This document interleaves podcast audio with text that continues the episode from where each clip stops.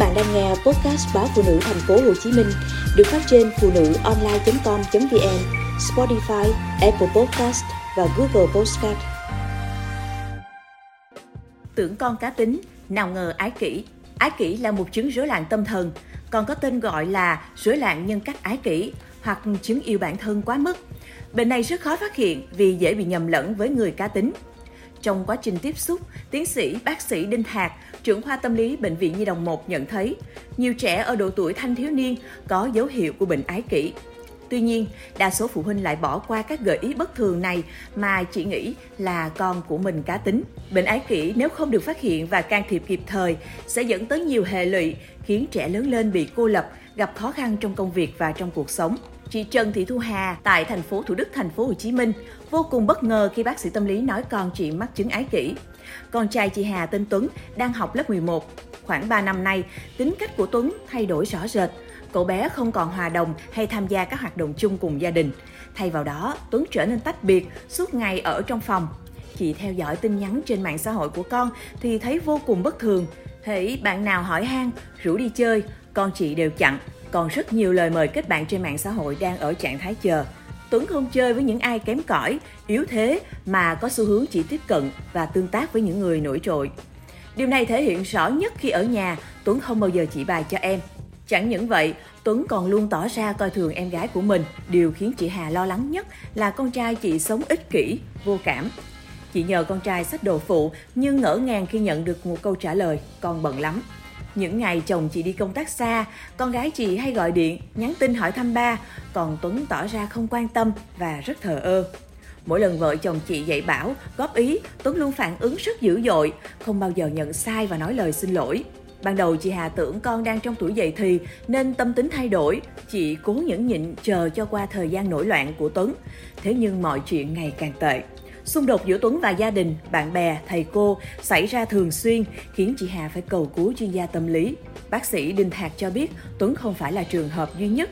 Rất nhiều phụ huynh đưa con tới khoa tâm lý bệnh viện Nhi đồng 1 khám vì bệnh lý khác, nhưng trong quá trình tiếp xúc, bác sĩ nhận ra các bệnh nhi này có cả dấu hiệu của bệnh ái kỷ.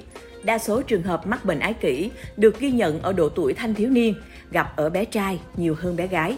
Bác sĩ Đinh Thạc giải thích, ái kỷ là một chứng rối loạn tâm thần, còn có tên gọi là rối loạn nhân cách ái kỷ hoặc chứng yêu bản thân quá mức.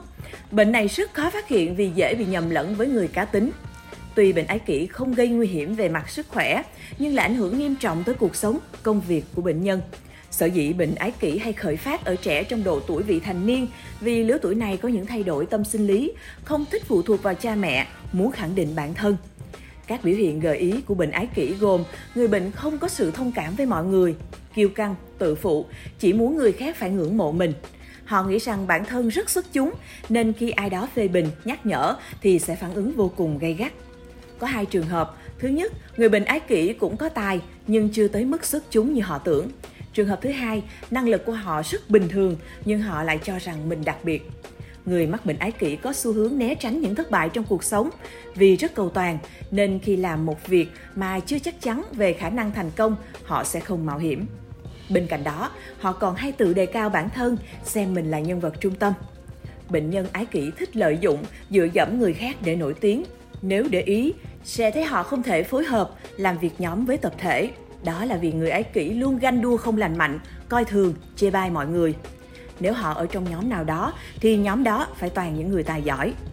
Điều trị cho người bệnh ái kỷ vô cùng khó bởi họ luôn cho rằng mình đúng và không có thái độ phối hợp. Dù được xếp vào nhóm bệnh tâm thần, nhưng đến nay chứng ái kỷ chưa có thuốc đặc trị.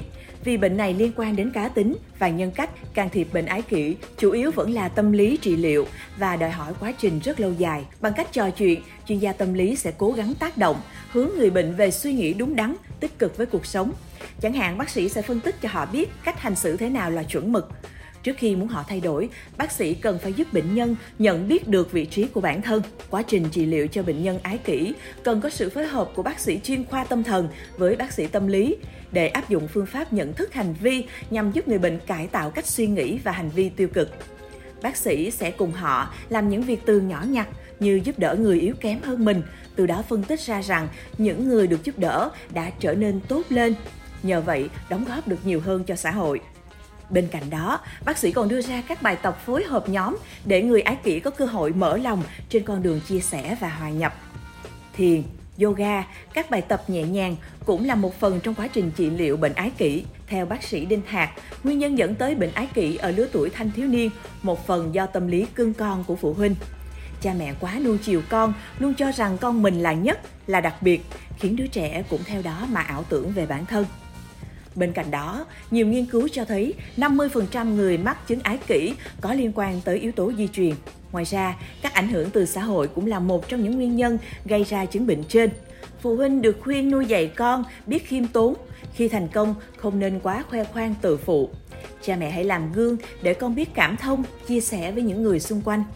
Ngoài ra, cha mẹ cũng nên phân công việc nhà cho con, thường xuyên tổ chức các hoạt động có sự tham gia của tất cả các thành viên trong gia đình. Nhiều phụ huynh quá bao bọc con, mọi việc lớn nhỏ đều dành làm hết để ưu tiên cho con học. Đây là quan niệm hết sức sai lầm vì sẽ khiến con trở nên ích kỷ, vô cảm, thiếu sự chia sẻ với mọi người. Khi thấy con có biểu hiện vô cảm, tự kiêu hay chê bai người khác, ích kỷ và phản ứng gây gắt khi bị nhắc nhở, phụ huynh cần gặp chuyên gia tâm lý để được tư vấn. Đưa trẻ đi khám tâm lý để xác định chính xác nguyên nhân và can thiệp kịp thời. Nếu không được giúp đỡ, trẻ bị ái kỷ sau này ra đời sẽ gặp rất nhiều khó khăn. Người bị ái kỷ thường bị tách biệt, cô lập, không ai muốn tiếp xúc hay làm việc với họ. Lâu dài, bệnh nhân ái kỷ sẽ rơi vào tình trạng rối loạn âu lo, trầm cảm, dọa tự tử, thậm chí tự tử.